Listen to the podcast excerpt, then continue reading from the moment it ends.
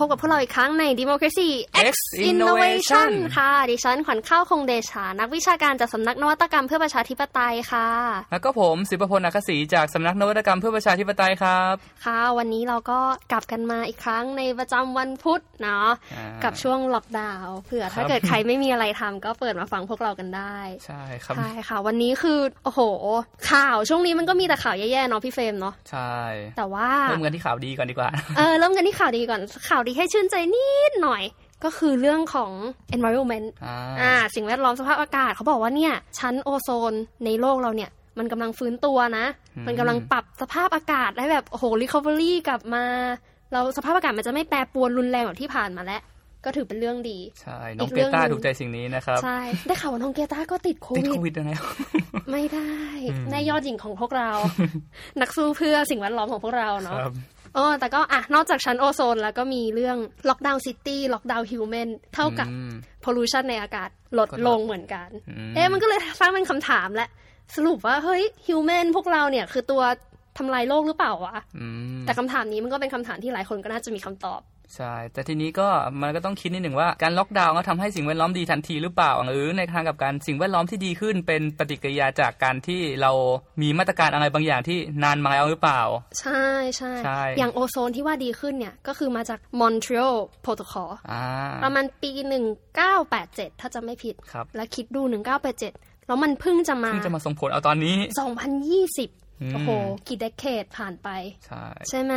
เพราะงั้นเนี่ย ล็อกดาวน์ โอเค อาจจะทำให้เห็นชัดเจนว่า เฮ้ย pollution ช่วงนี้มันหยุดนะอืมแต่อาจจะไม่ใช่ long term sustainability ใช่ เพราะงั้นเราก็ต้องหามาตรการกันต่อไปในทางด้านของสิ่งแวดล้อม ข่าวดีเราก็อาจจะมี แค่นี้หลายคนจะบอกเอ้ยทำไมน้อยจังแต่ว่านั่นแหละค่ะเราเองก็เศร้าใจเหมือนกัน ทีนี้มาที่ข่าวร้ายกันบ้าง โห เราก็พูดกันมาทุก episode เนาะว่าตั้งแต่เปิดปี 2020 มาเนี่ย คือเหมือน 2020 มันเกิดมาเพื่อที่จะทำลายล้างแบบคัดเลือกมนุษย์ยังไงชอบกลเนาะไหนจะแบบโอ้โหเรื่องสงครามที่เราเคยพูดกันไป เรื่องกราดยิง และตอนนี้ก็มีแหกคุก ใช่ครับ ที่บุรีรัมย์ครับอืมมันก็น่าคิดเหมือนกันว่ามันเกิดอะไรขึ้น เพราะว่าจากต่อเนื่อง มกราก็มีเหตุการณ์ผอโรงเรียนอ่าส่วนใช่กุมภาก็จะมีอ่าจ่าจ่าแล้วคลั่งเดือนนี้ก็จะมีอ่าเรื่องของนักโทษแหกคุกซึ่ง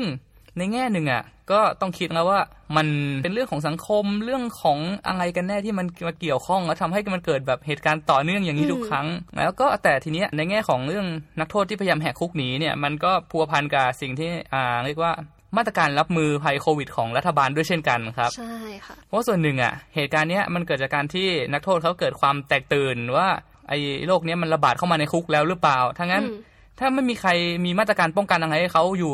เขาจะอยู่ในคุกหรือจะแหกออกไปเขาก็มีโอกาสตายทั้งคู่ ดังนั้นออกไปไม่ดีกว่าเหรอ เรียกได้ว่าไอสถานการณ์สภาวะโควิดฉุกเฉินเนี่ยสภาวะฉุกเฉิน โรคแพร่ระบาดของโควิดเนี่ยทำให้แบบเราเห็นอืมหลายเรื่องแล้วมันกระทบหลายเรื่องทุกวงการเลย เอาง่ายอ่าๆไหนจะแมสขาดตลาดไม่พอ กักตุนอืมสินค้าไข่ขึ้นราคาโอ้โหโอ้โหใช่หรือแบบไปโอเค ประเทศไทยอย่างที่เราเคยบอกกันในเทปเทปก่อนว่า มันยังดีการผลิตสินค้าเรายังมีเติมมาเรื่อยๆอืมแต่คือมันครั้งหนึ่งในชีวิตอะไปเทสโก้หรือไปแมคโครแล้วคือแบบเชลฟ์ว่างอะอืม โหเป็นภาพที่แบบอพโคลิปเหมือนอยู่ในหนังมากเลยอะเพราะงั้นเนี่ยเราก็ยังเห็นข่าวพวกนี้มาเรื่อยๆ แล้ว คือถ้าพูดไปอะเมื่อกี้พี่เฟรมก็บอกมันอาจจะเป็นเรื่องของสังคม เศรษฐกิจ มาตรการการรับมือทางการเมืองอะไรก็แล้วแต่ ถ้าพูดกันภาษาธรรมดาคนเราอะเปรียบสิ่งที่เกิดขึ้นในประเทศไทยหรือกรุงเทพเนี่ยเอาแคบๆเลย เขาจะเรียกกันว่าคนดวงตกอ่ากรุงเทพดวงตกถึงดวงมาแล้วครับอ่าวันนี้คือ เอากันตรงๆไม่ขายของแล้วค่ะ วันนี้ท็อปิกวันนี้เราจะมาคุยกันเรื่องดวงอืมความงมงายครับและก็การตัดสินใจของชนชั้นปกครอง หรือการตัดสินใจทางการเมืองที่มันมีปัจจัยมาจากเรื่องของความเชื่อใช่ไหมคะแล้ววันนี้เราก็ได้แขกรับเชิญ ที่เราเรียกเล่นๆกันว่าพ่พ่ออหหมมออนะครับแห่งสำนักนวัตกรรมนะคะ ใช่ค่ะสำนักนวัตกรรมเรามีพ่อหมอความเชื่อ ทางด้านไสยศาสตร์ พอตัวนะคะครับผมแนะนำตัวหน่อยครับครับผมชื่อทีทัศน์จันทาวิชิตนะครับคือที่เรียกพ่อหมอเนี่ยคือเรียกกันเล่นๆแต่ว่าเป็นความสนใจเนาะความสนใจในทางด้านเรื่องโหราศาสตร์ทางด้านดวง แล้วก็การทางการเมืองใช่อความย่สัมนี้พันธ์กัระหว่างโหราศาสตร์กับการเมืองเนี่ยมันเหมือนจะเป็นสิ่งที่ดวงแล้วมันแบบมันไม่เกี่ยวกันแต่จริงๆมันสัมพันธ์กันอย่างที่เราคาดไม่ถึงด้วยซ้ำนะครับใช่ค่ะใช่ค่ะ ก็วันนี้เราก็จะมาลองดูกันเบื้องต้นเนาะใช่ไหมครับอะเมื่อกี้เราพูดกันว่ากรุงเทพดวงตก ประเทศไทยดวงตกสุดๆ เมื่อเราพูดถึงด้านดวงเนี่ย ขอเข้ารัฐศาสตร์นิดนึงดวงมากับความเชื่ออมความเชื่อทางการเมืองเนี่ย คือแน่นอนบางทีมันอาจจะไม่ใช่เรื่องถูกต้องเสมอไปหรือผิดเสมอไปเนาะความเชื่อทางการเมืองเนี่ยมันมาจากที่เราจดจำความจริงหรือแฟกต์บางประการ ซึ่งไม่ว่าจะมาจากสื่อช่องทางไหนก็ตามแต่คือเราจดจำข้อมูลเท็จจริงนั้น แล้วจากนั้นเนี่ยเราก็เอาอารมณ์ของเราเข้ามามีส่วนเกี่ยว ซึ่งเมื่ออารมณ์เราผสมกับ fact เนี่ยมันก็เลยกลายเป็นสร้างความนึกคิด เอ่อเหตุผลให้เราไตร่ตรอง ตัดสินใจในเรื่องนั้น ถ้ายกตัวอย่างง่ายๆเลยอะเรื่องของฮิตเลอร์อืมความเชื่อทางการเมืองเรากับฮิตเลอร์เนี่ยอะฮิตเลอร์เราจำ fact ได้แล้ว เรารู้แล้วว่าคือหนึ่งเขาฆ่าล้างเผ่าพันธุ์ เพื่อที่จะครองความเอ่อ supremacy ของเชื้อสายอารยัน เพราะงั้นเนี่ยอันนี้คือ fact ที่หนึ่งที่เราจดจำได้ ประการที่สองคือเมื่อมีอารมณ์ร่วมมามา ก็คือความโกรธแค้นความเศร้าความหวาดกลัวกับสิ่งที่เกิดขึ้น อันนี้คืออารมณ์รวมประการที่สามที่บอกเมื่อกี้คือการไต่ตรองไต่ตรองเพราะงั้นเนี่ยพอเรามีแฟกต์มีอารมณ์ร่วมแล้วเนี่ยเราก็ไต่ตรองว่าเฮ้ยเหตุการณ์ที่เกิดขึ้นเนี่ยมันเป็นเหตุการณ์ที่เลวร้ายมาก แล้วมันไม่สมควรจะเกิดขึ้นอีก เพราะงั้นเนี่ยมันก็เลยกลายเป็นความเชื่อทางการเมืองอืมซึ่งอันนี้มันเป็น extreme case ที่เราเห็นได้อย่างชัดเจน มันความเชื่อทางการเมืองอาจจะเป็นเรื่องอื่น ๆ ง่าย ๆ เช่นอะนักการเมืองคือคนไม่ดี อย่างนี้เป็นต้นหรือการเลือกตั้งคือสิ่งที่เป็นประชาธิปไตยประมาณนั้น เพราะงั้นเนี่ยเออเราก็จะเห็นว่าความเชื่อทางการเมืองอะกลายมาเป็นตัวสำคัญในการแบ่งความแตกแยกระหว่างผู้คนด้วยเช่นกัน อย่างที่เราบอกเมื่อกี้ว่า เอ้ยนักการเมืองเป็นคนไม่ดีนะ อย่างนี้เป็นต้น บางคนก็เห็นด้วยบางคนก็ไม่เห็นด้วย มันคือทัศนคติ แล้วความเชื่อทางการเมืองของแต่ละคนอะเบสอยู่ที่การรับรู้ และการจดจำและอารมณ์ที่มีร่วมอยู่ใน เหตุการณ์นั้นใช่หรือในแง่หนึ่งเนี่ยอะสมมติถ้าลองสงับมาดูกรณีไทยก็อาจจะเปรียบเทียบได้เหมือนกันครับ เพราะว่าอย่างถ้าดูปัจจุบันเนี่ยคนก็อาจจะบอกได้เปล่าเอ้ยเนี่ยประยุทธ์ดวงตกแล้วต่อสถานการณ์ตอนนี้ๆอะไรเงี้ยอืมทำอะไรก็ผิดไปหมด แต่ทีเนี้ยมันก็อาจจะคิดสมมตินะถ้าถ้ากลับมาใช้เรื่องเหตุผลอย่างเงี้ยแล้วก็อาจจะคิดได้หรือเปล่าว่าก็คุณวางแผนเรื่องนโยบายเศรษฐกิจนโยบายการเมืองพลาดตั้งแต่ต้นอืม พอวางแผนนโยบายพลาด พอจัดการควบคุมคนพลาดทุกอย่างก็พลาด หรืออาจจะเป็นเพราะดวงจริง ๆ มันก็เลยพก็ลาดนั่นน่ะสิใช่แต่เนี่ยเมื่อกี้พอพี่เฟรมพูดเรื่องแบบการตัดสินใจเนี่ยนอกจากความเชื่อทางการเมืองเนี่ยความเชื่อทางสิ่งต่างๆ อย่างที่เมื่อกี้บอกเรื่องดวงมันก็มามีผลกระทบ กับการวางนโยบายหรือการปกครองประเทศทัศนคติและความเชื่อทางการเมืองในชนชั้นปกครอง หรือถ้าเอาง่ายๆคือคนที่กุมอำนาจในการตัดสินใจของรัฐเนี่ย มันเป็นเรื่องสำคัญที่ความจริงเราควรจะ ดูเนาะเพราะมันกำหนดทิศทางหมู่มากรวมถึงพวกเราที่เป็นประชาชนในนั้นด้วยโอเคค่ะ เราก็รัฐศาสตร์กันมามากแล้วมาพูดเรื่องที่ท็อปิกหลัก ๆ เลย เมื่อกี้พี่เพมก็บอกไปเรื่องดวง เมืองไทยสยามเมืองยิ้มเราเวลาเราเดินออกจากบ้านเนี่ยแค่เดินออกจากบ้านก็แบบห้ามก้าวเท้าขวาเท้าซ้ายจิงจกทักก็ต้องแบบหยุดละพอสละแมวดำวิ่งตัดหน้าก็แบบตายแล้ว วันนี้ไหว้พระละกันหรือแบบใน Twitter เนี่ย เขาจะมีหน้าที่หลักในการดูดวงแอร์เอเชียนะคะ ไม่รู้เคยดูกันหรือเปล่า นี่คือดูทุกเดือนาที่มันอยู่บนเครื่องบินมาครับใช่ใช่ใช่ใช่เปิดดูดวงวันละสี่ห้ารอบ หรือแบบดื่มน้ำหลุมศักดิ์สิทธิ์อะที่มันน้ำผุดขึ้นมาครับนั่นน่ะค่ะ หรือลูกเทพ ลูกเทพเออ มันมีช่วงหนึ่งที่ฮิตเนาะกระแสลูกเทพมหาทรัพย์ แน่นอนแล้วมันไม่ใช่แค่ชนชั้นนำหรอกประชาชนทั่วๆไปอย่างที่ได้อธิบายไปเมื่อกี้แล้วก็เนี่ยอะส่วนตัวมีเพื่อนอยู่คนนึงชอบในการดูดวงมากแบบ โอ้โห ไม่ว่าจะดูออนไลน์ดูของจริง คือแบบนางไปดูทุกเจ้า อะ อ่านถามก่อนดูดวงอะ คิดว่าดูดวงครั้งหนึ่งอะราคาเท่าไหร่ ต้องถามพ่อหมอครับ อันนี้ผู้เชี่ยวชาญครับพ่อหมอครับว่าไงครับ มีตั้งแต่แบบสามร้อยยังหลับพันอะถูก แล้วคือนี่เป็นคนที่ช็อกมาก เพราะแบบคิดว่าดูดวงมันแค่แบบสองร้อยร้อยกว่าบาท แถวท่าพระจันทร์แถวเอ่ออมสนามหลวงอะไรเงี้ยที่พวกเราเคยเรียนกันครับสักพักหนึ่งถามเพื่อนเพื่อนสนิทนี่แบบ อืม เราโทรไปดูกับคนเนี้ยสองพันสามอันนี้แบบ โอ้โหขนาดนั้นเลย คือถ้าแบบหมอดูชื่อดังมันจะมีแบบเลทราคามันจะขึ้นอ่าโอ้โหในขณะที่นั่นแหละค่ะอ่าแถวเซ็นทรัลลาดพร้าวก็จะมี 59 บาทนะครับอ่าราคาย่อมเยาลงมาหน่อย ใช่เผื่อใครสนใจนะคะครับก็นั่นแหละค่ะ อุ้ยเอามาเอามาเผาเพื่อนป่านนี้คงแบบด่าในใจ ขอโทษนะคะ แต่ว่าก็นั่นแหละค่ะ ถ้าเราพูดอย่างเงี้ย มันดูเหมือนว่าใช้คำว่าเป็นการงมงายหรือเปล่า แต่ว่าคำงมคำว่างมงายมันก็ดูเป็นเชิงที่แบบนกาทีฟอะมันเป็นความเชื่อที่แน่นอนว่ามันพิสูจน์ไม่ได้ แต่ว่ามันทำแล้วมันสบายใจ อันนี้ disclaimer นะคะว่าสิ่งที่เราต้องการจะพูดหรือศึกษาในเอ่อเทปครั้งนี้เนี่ยไม่ใช่เพื่อที่จะแบบเฮ้ย discredit กะความเชื่อของแต่ละคนที่ส่งผลไปการตัดสินใจ คือเราต้องการจะดูมากกว่าว่าปัจจัยอะไรที่ทำให้การตัดสินใจทิศทางทางการเมือง หรือของชนชั้นนำชนชั้นปกครองเนี่ย ที่มันมาจากความงมงายหรือว่าความเชื่อพวกนี้เนี่ยมันมาได้ยังไงแล้วมันทำไมเขาถึงเลือกอะไรอย่างนั้นอืมเพราะแบบไอ้เรื่องพวกเนี้ยมันไม่มีเหตุผลหรอกเนาะอย่างเนี้ยอยู่สำนักนวัตกรรมแต่ทุกวันจะต้องใส่เสื้อสีมงคล อย่างวันนี้คือวันนี้ใส่สีเขียวสีดำอย่างเงี้ยเสื้อสีมงคลวันนี้วันอะไรวะวันนี้วันอังคารวันนี้ที่อัดเทปวันอังคารนะคะ สีกาลากินีคือสีขาวแล้วก็สีน้ำเงิน ใครใส่บ้างอืมใส่สีขาว ไม่ใช่สีฟ้า เนี่ยก็อย่างนี้เป็นต้นนะคะก็คือไม่ได้เพื่อมาเพื่อจะดิสเครดิตเพราะส่วนตัวเองก็ไม่ได้เป็น believer ขนาดนั้น แต่ว่าก็ทำเพื่อความสบายใจอ่าสุขใจมากกว่าครับเห็นไหมขนาดเนี้ยขนาดแค่ว่าจะเลือกมาทำงานใส่เสื้อสีอะไรใส่เสื้ออะไรอะถ้าคุณทำการใหญ่อะนะครับ คุณต้องดูดวงไหมเออ นี่เคยได้ยินเคสหนึ่งของบริษัทเครือบริษัทยักษ์ใหญ่ในประเทศ ที่ว่าจะรับคนต้องดูโง่เห็นโง่เฮงใช่ไหมมคือแบบโง่เฮงไม่ถึงโง่เฮงไม่ถูก แต่โปรไฟล์ดีเลิศขนาดไหนก็ไม่เอา เอ๊ะ หรือว่าเราควรจะต้องแบบสอน HR ในเรื่องอะไรอย่างนี้กันบ้าง ทีนี้เราพูดกันเรื่องปัจจัยการตัดสินใจของชนชั้นปกครอง ในประเทศไทยเราเนี่ย นับตั้งแต่อดีตเราก็พึ่งการตัดสินใจที่มาจากความเชื่อมเยอะ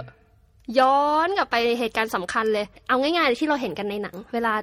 พระเจ้าอยู่หัวเราจะกรีธาทัพไปลบที่ไหน ก็ต้องมีการเรียกโห ถูกไหมคะ เรียกโห แล้วก็เรียกคนมาทำนาย นอกจากมาดูฤดูกาลฤดูดูทำนายฟ้าฝนแล้วก็ยังมาดูเลิกษ์ดูชัยเนี่ยขนาดคำว่าเอาเลิกษ์เอาชัยอะมันยังมาจากเลิกษ์ก็ถ้าเข้าใจมันคือเริ่มเป็นเวลา อ๋อเลิกษ์เป็นเวลา เริ่มโหไอพวกโหราศาสตร์พวกนี้เขาอือฮึคือเป็นแปลนตัวมันคือศาสตร์แห่งเวลา อ๋อศาสตร์แห่งเวลาวันนี้คือดูเวลาพวกนี้มากกว่า แสดงว่าอะ เราก็จะทำการใหญ่หรือทำอะไรสักทีหนึ่งดูเลิกษ์ดูชัยก็คือว่า เอ้ยดูว่าเวลานี้มันเหมาะไหมดูว่าเวลานี้เวลานี้เป็นใจไหมอย่างนี้เป็นต้นประมาณนั้นครับ เพราะมันเขาจะมีความเชื่อมาว่าบางเวลาถ้าทำแบบนี้จะได้สำเร็จอะอย่างมีเวลาแต่งงานเนี่ยเขาก็ต้องดูเลิกษ์กันเนาะอืมเวลาเก้าจุดเก้าเก้าอะไรอย่างนี้สิบเอ็ด สิบเอ็ดมันต้องมีหมอไปต้องมีหมออืมถึงแม้ว่าอาจจะไม่มีผลอะไรก็ตามเพราะว่าบางคนอาจจะแต่งเลิศดีแล้วแล้วสุดแล้วท้ายก็ต้องมาหย่ากันอยู่ดี เพราะว่าชีวิตไม่เข้ากันอะอ๋อก็เป็นอย่างนั้นก็ได้ คือมันก็ไม่ได้ proof ไม่ได้พิสูจน์ว่าสุดท้ายแล้วอาจจะดีทั้งหมด แต่ว่าก็ความสบายใจของคนทำอะเนาะอืมมันก็ขึ้นอยู่กับคนทำเรื่องของความเชื่อเรื่องของสิริมงคลต่างๆ เนี่ย เรา ไม่อาจจะมองในเชิงวิจารณ์ว่าเหลวไหลได้อืมเพราะมันก็พูฟมาแล้วว่ามันกลายมาเป็นปัจจัยสำคัญในการตัดสินใจ ลองมาดูไทม์ไลน์ของในประเทศเราก่อนดีกว่าว่าไอ้พวกความเชื่อ พวกเนี้ยมันมาได้ยังไง เอาเลยค่ะพ่อหมอ ก็ช่วงแรกว่าประเทศไทยก็จะเป็นประเทศที่มีความเชื่อแบบผีสามนามไม้พวกนี้เยอะนะครับบูชาผี แล้วต่อมาก็ไปรับพราหมณ์เข้ามา แล้วก็ไปรับพุทธต่อครับอืมโดยที่พุทธตอนแรกเป็นมหายาน แล้วต่อมาจะเป็นเถรวาทถ้าที่ผมฟังมาไม่ผิดจากสุจิตอุนเทศก็คือมาว่าเถรวาทมันเกี่ยวกับการค้าขายมากกว่า มันก็เลยเขาก็เลยรับพุทธเถรวาทเข้ามาแทนพุทธมหายานอีกทีหนึงแต่มันก็มาแค่เปลือกเพราะความจริงเนื้อในก็เป็นผีอยู่ดี ส่วนพราหมณ์พวกนี้ก็จะมีแบบเทคโนโลยีบางอย่างที่เข้ามาเนี่ยนั่นก็คือโหราศาสตร์พวกนี้ด้วยถ้างั้นด้วยสรุปก็คือแรกเริ่มเนี่ยคือเราเหมือน สังคมเรานับถือผีใช่ครับเพราะงั้นแบบที่เราแบบไปต่างจังหวัดแล้วเรายังเห็นการพิธีกรรม อย่างตอนที่เราลงพื้นที่อะไรอย่างเงี้ย ก็จะเห็นมีพิธีกรรมเล็ก ๆ ที่เขาบอกว่าไหว้ผีกันอย่างนี้เป็นต้นเนาะก็ยังเห็นว่ามีอยู่ จากนั้นก็เริ่มมีพราหมณ์เข้ามาใช่ไหมคะ แล้วจากนั้นก็ถึงค่อยมาเป็นพุทธอย่างในทุกวันนี้ ปัจจุบันนี้เราก็เห็นว่าหลายอย่างที่เราเรียกกันว่าพุทธเนี่ยเราก็ยังเห็นพิธีกรรมหรือกิจกรรม พิธีการเป็นพราหมณ์อยู่เยอะ พอสมควรเลยนะนั่นเป็นเพราะว่าน่าน่าเป็นเพราะว่าเหมือนพุทธมันจะมีช่วงนี้พุทธมันต้องสู้กับพราหมณ์อ๋อคล้ายๆว่ามันต้องโปรโมทตัวเองมากกว่าอืมก็จะมีมันจะมีพิธีอะไรแบบนี้เหมือนกัน เหมือนถ้าจำไม่ผิดเวลาเราดูในหนังอ่าชนชั้นปกครองหรือถ้าเอากันตรงๆ แล้วก็คือสถาบันพระมหากษัตริย์เนี่ยจะมีความเกี่ยวข้องกับพราหมณ์อยู่เยอะมาก อย่างที่เราได้กล่าวกันไปเบื้องต้นเมื่อกี้ว่าจะทำเอ่อจะตัดสินใจทำอะไรก็จะเรียกโหเข้ามาพูดคุย แล้วเมื่อกี้พ่อหมอก็พูด ว่าพราหมณ์เนี่ยเป็นการนำเทคโนโลยีใหม่ๆ เทคโนโลยีก็คือ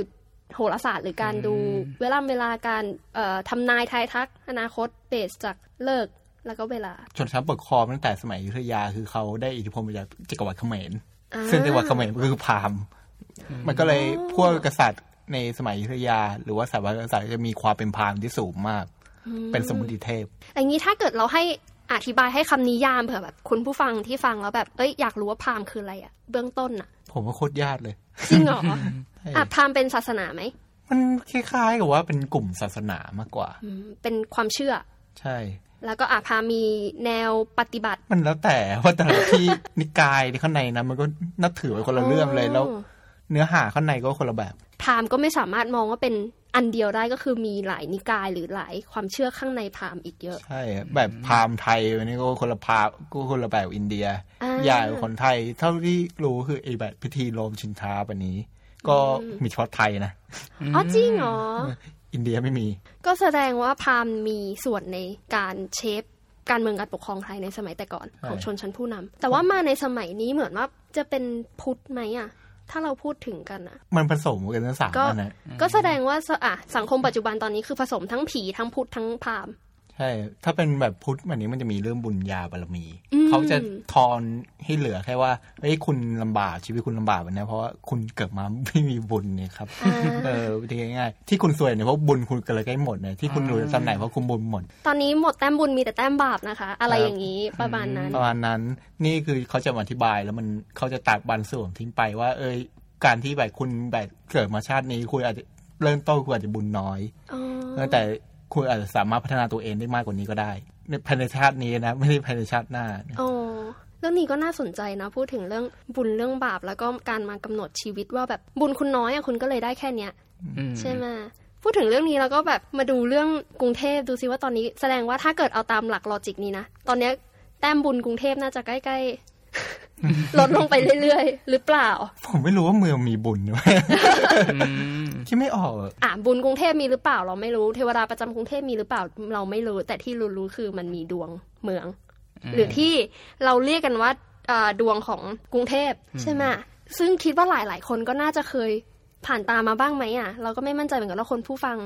สนใจทางด้านเรื่องพวกนี้ไหม แต่คือเราส่วนตัวคิดว่ามันเป็นอะไรที่น่าสนใจในการที่จะเอามาวิเคราะห์ต่อมาว่าเฮ้ยกับความเชื่อพวกเนี้ยสามารถเอามาตัดสินใจว่าจะทำอะไรหรือไม่ทำอะไรได้ โดยเฉพาะตัดสินใจระดับประเทศ อันเนี้ยค่ะไปหามาซึ่งอันนี้แล้วแต่ตามวิจารณญาณของแต่ละคนที่ฟังเนาะอันนี้เราไปหากันมาก็คือมันเป็น ดวงเมืองบ่งบอกแนวทางการปกครองของประเทศ ก็คือดวงชะตากรุงเทพมหานครหรือดวงเมืองเนี่ยเดี๋ยวให้พ่อหมออธิบายก่อนดีกว่าว่าคือดวงดวงเมืองนี่คืออะไร คือเอทางโหราศาสตร์ที่พวกเขาเชื่อกันนะก็คือเวลาตอนคนเกิดเขาเรียกว่าเวลาตกฟ้า พอเวลาตกฟ้าปุ๊บมันจะมีดาวบนท้องฟ้า ซึ่งถ้าเป็นของไทยมันจะไม่ตรงกับดาวบนท้องฟ้าจริงนะมันเป็นดาวบนกระดาษเออมันจะมีดาวบนท้องฟ้าที่มา แล้วไอ้พวกดาวนั้นจะมีอิทธิพลต่อการต่อชีวิตตลอดชีวิต เป็นพื้นดวง ในกรณีแต่ถ้าเอามาใช้กับเมืองก็ได้เหมือนกัน โดยต้นรู้เวลาเกิดของเมืองขึ้นมาว่าเมืองเกิดเวลาไหน เวลานั้นก็คือไอ้ดวงนั่นที่เราเรียกว่าดวงเมืองแล้วคือเวลาของดวงเมืองของกรุงเทพเนี่ย ตามในบทความนี้นะคะ เขาบอกว่ามันคือวันอาทิตย์ขึ้นสิบค่ำเดือนหกปีขาน ตรงกับวันที่ 21 เมษายนพุทธศักราช 2325 เวลา6นาฬิกา54อันนี้คืออันนี้คือดวงเมือง ใช่ครับมันคือเวลาที่ถ้าพวกโขมเขาดูเขาจะดูดูดวงเมืองปกติเขาอาจจะดูไม่ได้เพราะเขาไม่รู้ว่าเวลาเกิดของเมืองเมื่อไหร่ แต่ของกรุงเทพกรณีกรุงเทพนี่เขาดูได้ เพราะว่าตัวโหนในสมัยของตอนตั้งกลุ่มอะเขาออกแบบไปเลยว่าเขาจะตั้งเมืองอ๋อเวลานี้โดยการใช้การฝังเสาหลักเมืองมา เพราะฉะนั้นเวลาที่ ดูดวงเมืองคือดูวันที่เวลาที่ฝังเสาหลักเมืองอ๋อก็คือวันที่ยี่สิบเอ็ดเมษายนสองสามสองห้าพูดถึงเสาหลักเมืองเนี่ยค่ะ มันจะมีด้วยความที่ว่าเป็นเด็กท่าพระจันทร์เก่าอะนะมันก็จะมีตำนานเขาก็เล่ากันว่า เวลาตอนที่ตอกเสาหลักเมืองอะจะต้องมีการนำฝั่งฝั่งคน ใช่ไหมที่ว่าชื่อ อินจำมั่นคน เหมือนเท่าที่หลับถามส่วนใหญ่ทั้งทาวน์โฮมและทาวน์อะไรต่างๆเขาก็บอกว่าไม่ ไม่จริง ไม่จริงเนาะเพราะเหมือนว่าตัวโลกาและรัชกาลที่หนึ่งก็ไม่ชอบอะไรแบบนี้ ถ้าที่ผมไปเคยไปคุยกับคนที่แบบดูดวงเป็นเขาว่าแล้วก็ศึกษาพวกนี้มาเขาบอกว่าคล้ายๆกับว่าฝั่งพวกวัตถุมงคลแบบนี้อ่าเข้าไปแทนอ่าก็เพื่อแบบเออเป็นความเป็นมงคลแล้วความเป็นเมืองที่ราบรื่นใช่ในอนาคตเนาะอะกลับมาต่อกันที่ดวงเมืองเมื่อกี้ก็มีตำนานเล็กน้อยจากชาวท่าพระจันทร์นะคะ ก็ ในอันเนี้ยค่ะต่อจากที่เดือนมืองเมื่อกี้ก็คือวันเวลาที่ได้ว่าไป เขาบอกว่าทางด้านการเมืองการปกครองเนี่ยพักการเมืองใดที่จะต้องการเข้ามาเป็นรัฐบาล หรือเป็นผู้นำจะต้องเป็นลักษณะของขุนนาง คนที่มีชื่อเสียงมีคุณธรรม มีจริยธรรม อย่างนี้เป็นต้น ถ้าวิเคราะห์ในอย่างทางด้านเชิงรัฐศาสตร์เลยนะ จากคำที่ว่าเนี่ย เราไม่ไบแอสไม่อะไรนะคำว่าลักษณะขุนนางเนี่ย ก็คือกำหนดไว้ชัดเจนว่าคนที่จะขึ้นมาเป็นคนปกครองหรือกำหนดทิศทางนโยบายของประเทศได้จะต้องเป็นเอ่อชนชั้นกลางบนขึ้นไปจนถึงชนชั้นสูงอืมอย่างนี้ไหมถ้าย้อนกลับไปขุนนางก็คือถ้าตรงขุนนางคือแค่คนคนชนชั้นสูงด้วยซ้ำถูกไหมพี่เฟรมอืมโอเคหนึ่งข้อแล้วแสดงว่าการคัดเลือกแบบประชาธิปไตยพรรคการเมืองใดที่มีแคนดิเดตไม่ได้มาจากชนชั้นนำชนชั้นสูง ชนชั้นกลางบนขึ้นไปก็ดวงขัดกับกรุงเทพอ่า ก็ต้องเป็นตระกูลการเมืองที่มีอำนาจบารมีสูงอ่าอืมมีชื่อเสียงมีคุณธรรมมีจริยธรรม ก็อาจจะเข้าก็ได้ที่เขาเคลมกันว่าเราต้องการเลือกคนดีเข้ามาปกครองประเทศ จะได้ตรงกับดวงชะตาเมืองไง ถ้าตามถ้าตามอย่างนั้นนะเนาะเราก็ไม่รู้ก็คือเป็นการวิเคราะห์ไป ทีนี้ทางด้านเศรษฐกิจเนี่ย ประเทศไทยควรเริ่มด้วยเศรษฐกิจพอเพียง ผลิตเพื่อกิน เหลือขายแล้วขยายเป็นอุตสาหกรรมขนาดย่อม เน้นหนักไปทางเกษตรกรรม และพัฒนาเกษตรให้มีความรู้ มาวิเคราะห์กันต่อ ถ้าเกิดตามที่พูดอย่างนี้แสดงว่าประเทศไทยไม่เหมาะที่จะเป็นประเทศอุตสาหกรรม อ่าถ้ามองกันตามหลักเศรษฐศาสตร์ หลักรัฐศาสตร์ของโลกปกติ ประเทศมันจะต้องมีการก้าวขั้นไปตามขั้นอ่าการพัฒนาใช่ใช่ไหมเอ่อเกษตรกรรมมาเป็นอุตสาหกรรมย่อย อุอุตตสาสาหหกกรรรรมมขนาดกลาง อุตสาหกรรมขนาดใหญ่แล้วก็มาเป็น service industry แสดงว่าประเทศไทยไม่เหมาะที่จะพัฒนาก้าวข้ามขึ้นไปเหรอ หรือถ้าในเกิทาดงเดียวกันคือพัฒนาต่อแต่ว่ายังคงเบสที่เกษตรกรรมหรือเปล่าอ่าอันนี้อาจจะมองได้อย่างหนึงคือไอ้ดาวสิบดาวที่อยู่บนกระดาษนะอ่าเขาอาจจะไม่มีแบบโค้ดที่แทนตัวอุตสาหกรรมก็ได้ อ่านั่นก็เป็นไปได้อาจจะเป็นช่องโหว่ของการตีความตีความหรือทำนายอืมเรามาดูกันต่อดีกว่า ในด้านสังคม ผู้คนในสังคมจะอยู่เป็นสุขได้ จะต้องไม่ส่งเสริมการเป็นหนี้โดยเฉพาะอย่างยิ่งการเป็นหนี้เพื่อนำมากินมาใช้อย่างฟุ่มเฟือย ควรจะนำเศรษฐกิจแบบพุทธมาใช้ เมื่อกี้ที่บอกกันว่าพราหมณ์กับพุทธมันแยกกันเนาะอืมเพราะงั้นพอเห็นว่าเศรษฐกิจแบบพุทธมาใช้โอเค มันอาจจะเป็นไฮบริดเพราะสังคมเราอย่างที่ป่านบอกเมื่อกี้ก็คือมีทั้งผีทั้งพราหมณ์แล้วก็ทั้งพุทธมันผสมกันไปหมดแล้วเนาะก็เป็นสังคมเราไป แต่ทีนี้เอ่อไม่ส่งเสริมการเป็นหนี้เราจะวิเคราะห์กันยังไงดี พูดในแง่เศรษฐกิจปกติคนเขาก็ไม่ค่อยอยากจะเป็นหนี้กันอยู่แล้วนะครับ ปัญหาคือสังคมแบบไหนอะที่ต้องทำให้คนเป็นหนี้อะครับ หนึ่งก็คือเรื่องการบริโภคที่เยอะเกินไปเกินตัว หรือสองคือคุณทำมาหากินอะไรไม่ได้แล้ว เศรษฐกิจที่ไม่เอื้อมหน่วยให้คุณทำดำเนินธุรกิจด้วยตัวเองได้ คุณก็เลยต้องเป็นหนี้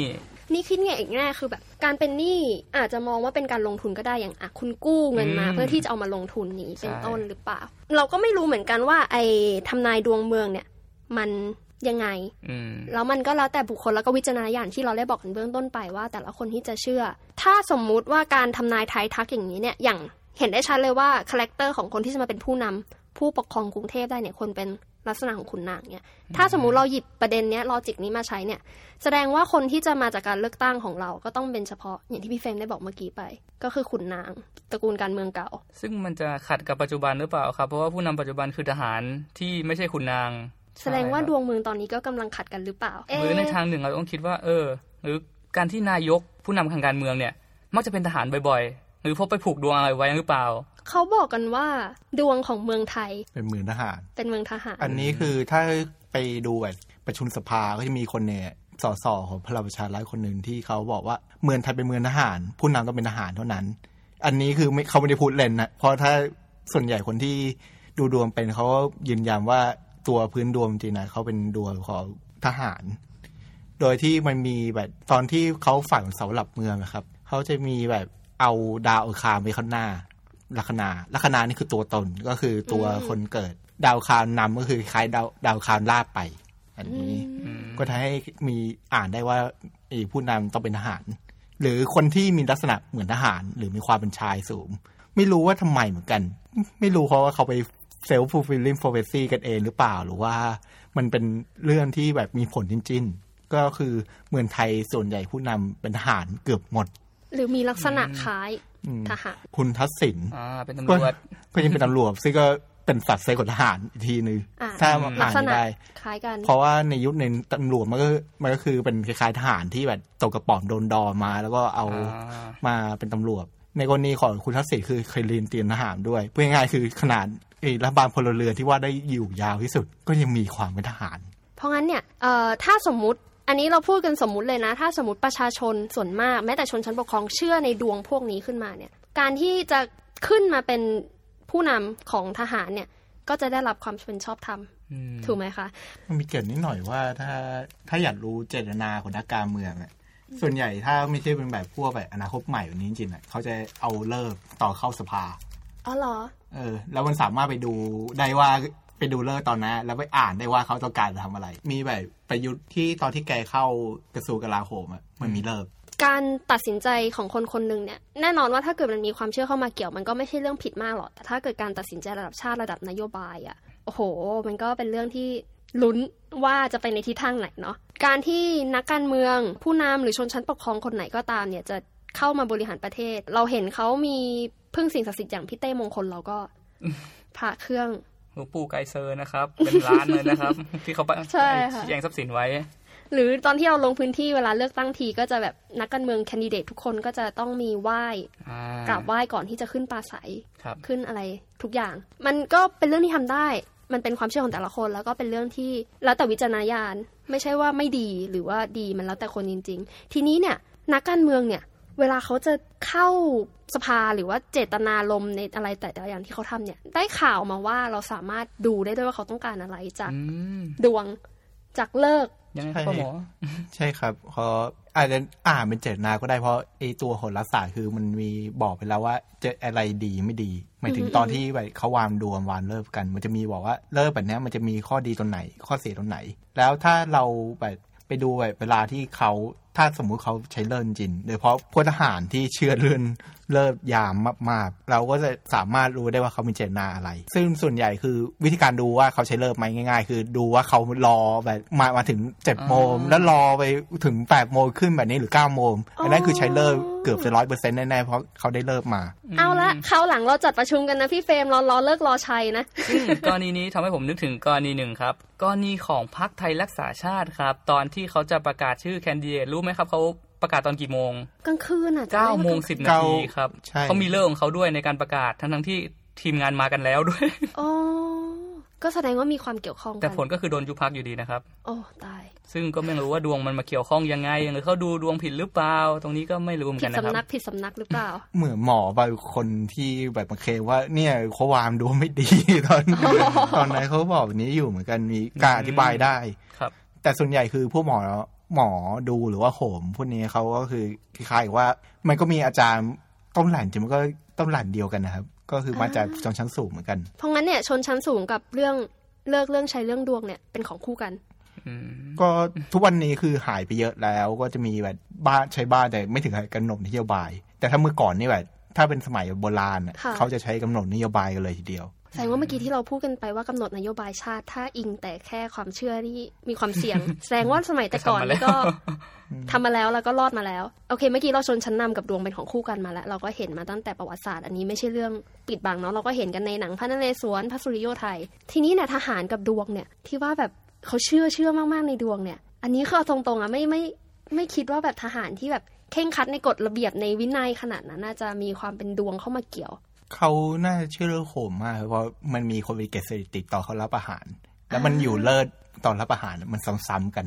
มันมันมันไม่ได้ซ้ำเพราะว่ามันเออมันซ้ำเพราะว่าเขาเขาจงกำหนดใจมาให้มันซ้ำพูดง่ายๆคือเราสามารถดูเวลารับอาหารได้จากการดูดาว